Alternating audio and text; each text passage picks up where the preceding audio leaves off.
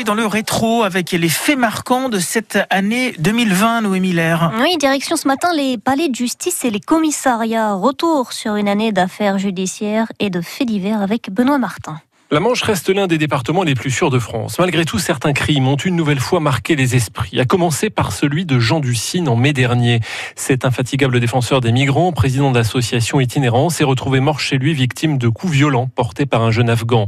Les hommages se multiplient. Les plus affectés sont ceux que Jean Ducine allait jusqu'à héberger, ces migrants sans domicile. Tout le monde est triste ici.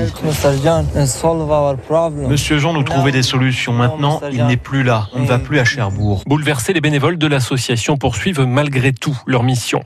Autre drame, au cœur de l'été, dans la nuit du 13 au 14 juillet, un jeune homme de 28 ans meurt poignardé au thorax en pleine rue à Cherbourg.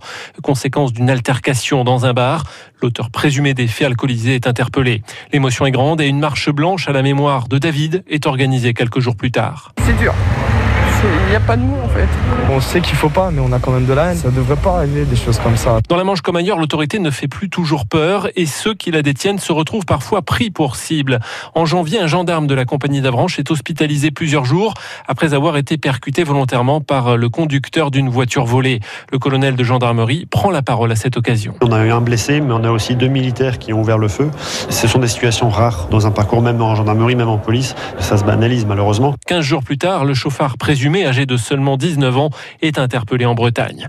Eux ne portent pas l'uniforme mais l'écharpe de mer et ils n'échappent pas aux agressions.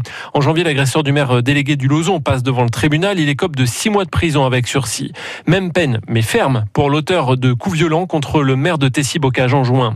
Le maire délégué de Port-Bail, lui, Francis Dulce, a bien failli ne pas obtenir de procès après l'agression subie au mois d'août. C'est quand même aberrant de se faire taper dessus par quelqu'un qui ne respecte rien ni personne. Suis en colère parce que la, réponse du parquet, c'est un simple rappel à la loi. Finalement, la justice révisera son jugement et convoquera l'auteur des faits en correctionnel. Il écopera en décembre de trois mois ferme. Parmi les faits marquants cette année, l'enquête ayant mis au jour un trafic de produits phytosanitaires interdits utilisés par 14 producteurs de carottes du secteur de créance, mais aussi le procès en décembre de l'enseignante d'un collégien de Saint-Lô brûlé à l'éthanol lors d'une expérience en chimie. Enfin, 2020 restera l'année des premières condamnations dans le volet financier de l'affaire Un jugement accueilli avec satisfaction en juin par les familles des victimes cherbourgeoises après 18 ans de combat. Rétrospective signée Benoît Martin.